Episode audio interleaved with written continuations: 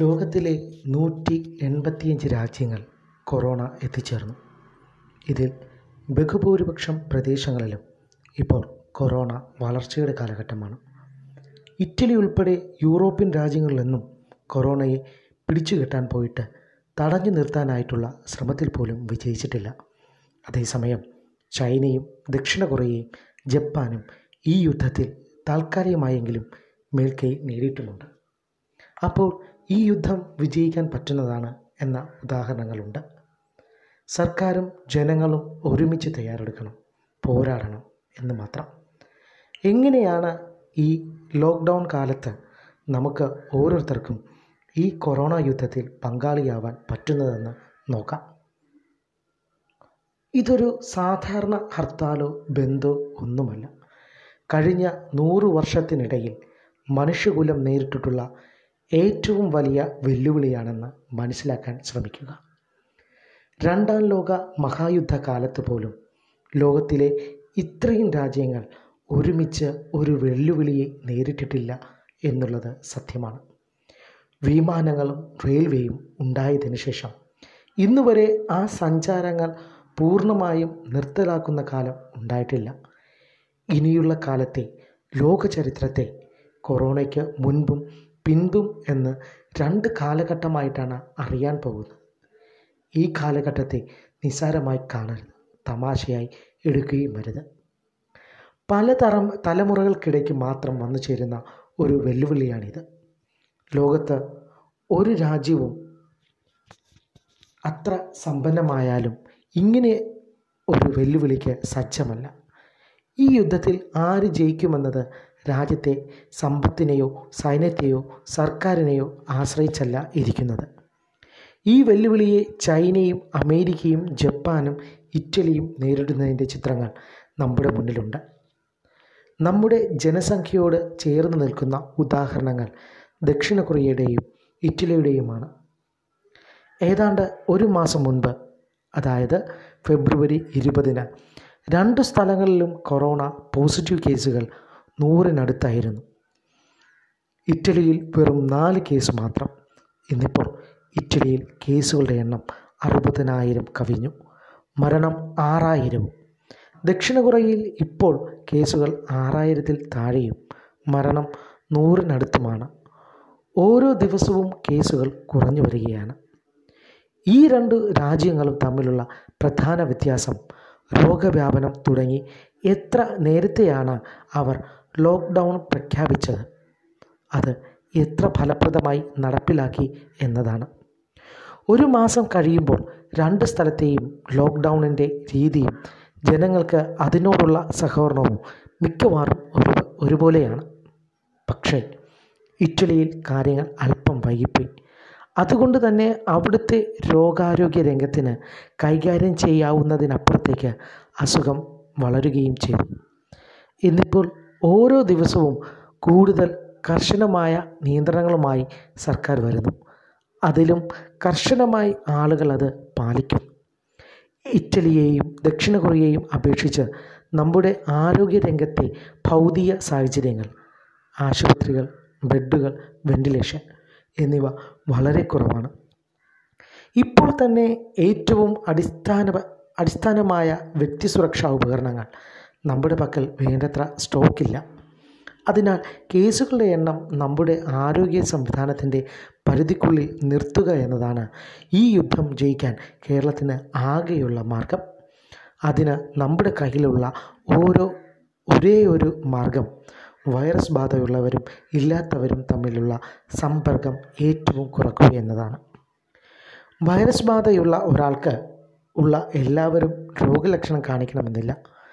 എത്ര പേർക്ക് ആ വൈറസ് നൽകുമെന്നതിനെ അനുസരിച്ചായിരിക്കും രോഗം പരക്കുന്നതിന്റെ വേഗത.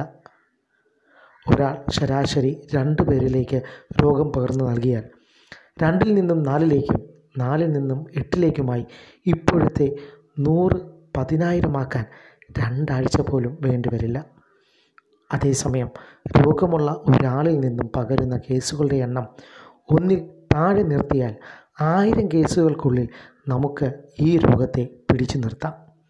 അത് മാത്രമാണ് നമ്മുടെ രക്ഷ. ഇവിടെയാണ് ലോക്ക്ഡൗണിന്റെ പ്രസക്തി. ആളുകൾ പുറത്തിറങ്ങുന്നത് പരമാവധി കുറക്കുന്നതിലൂടെ.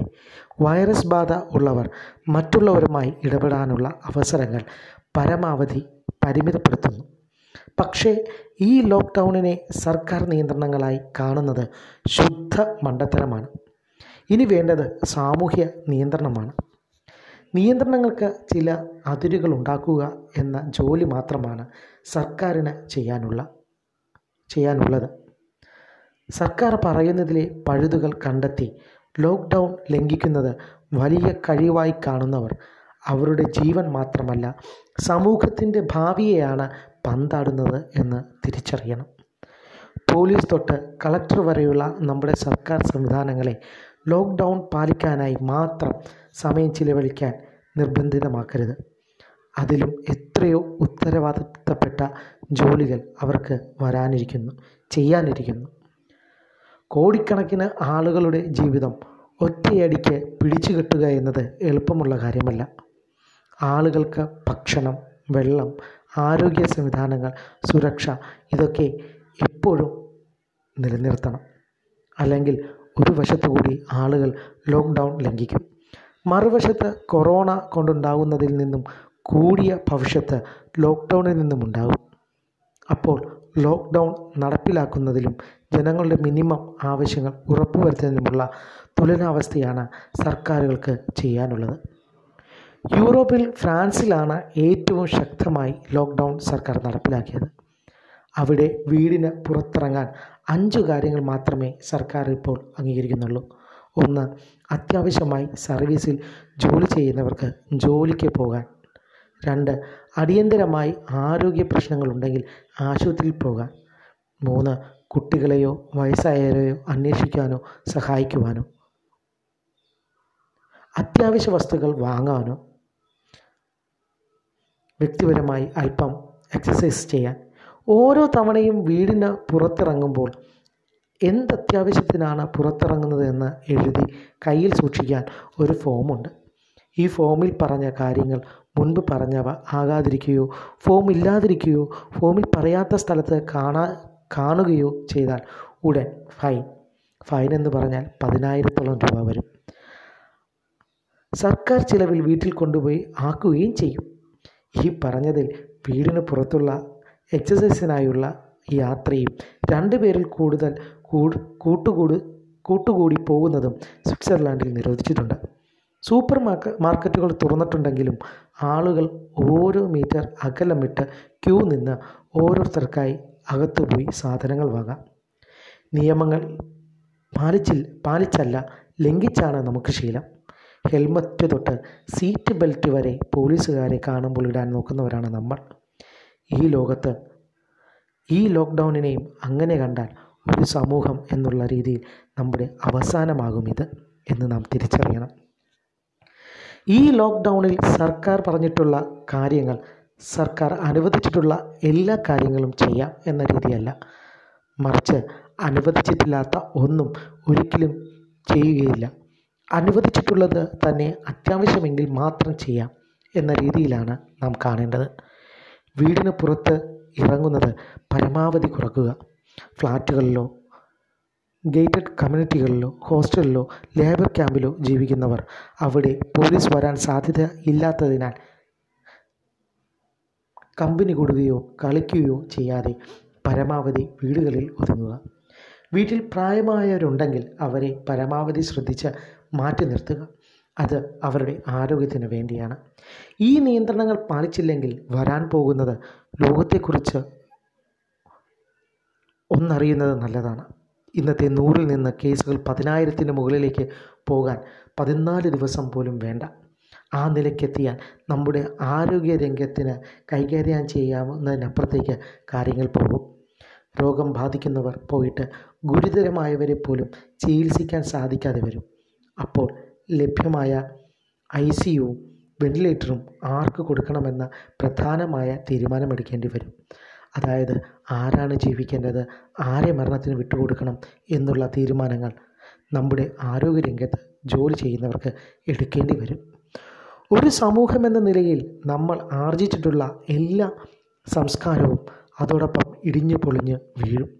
സ്വന്തം കുടുംബത്തിന്റെ കാര്യം പോലും ഉപേക്ഷിച്ച് സ്വന്തം ജീവൻ മാത്രം നിലനിർത്താൻ ശ്രമിക്കുന്ന ഒരു മനോനിലയിലേക്ക് മനുഷ്യൻ മാറും.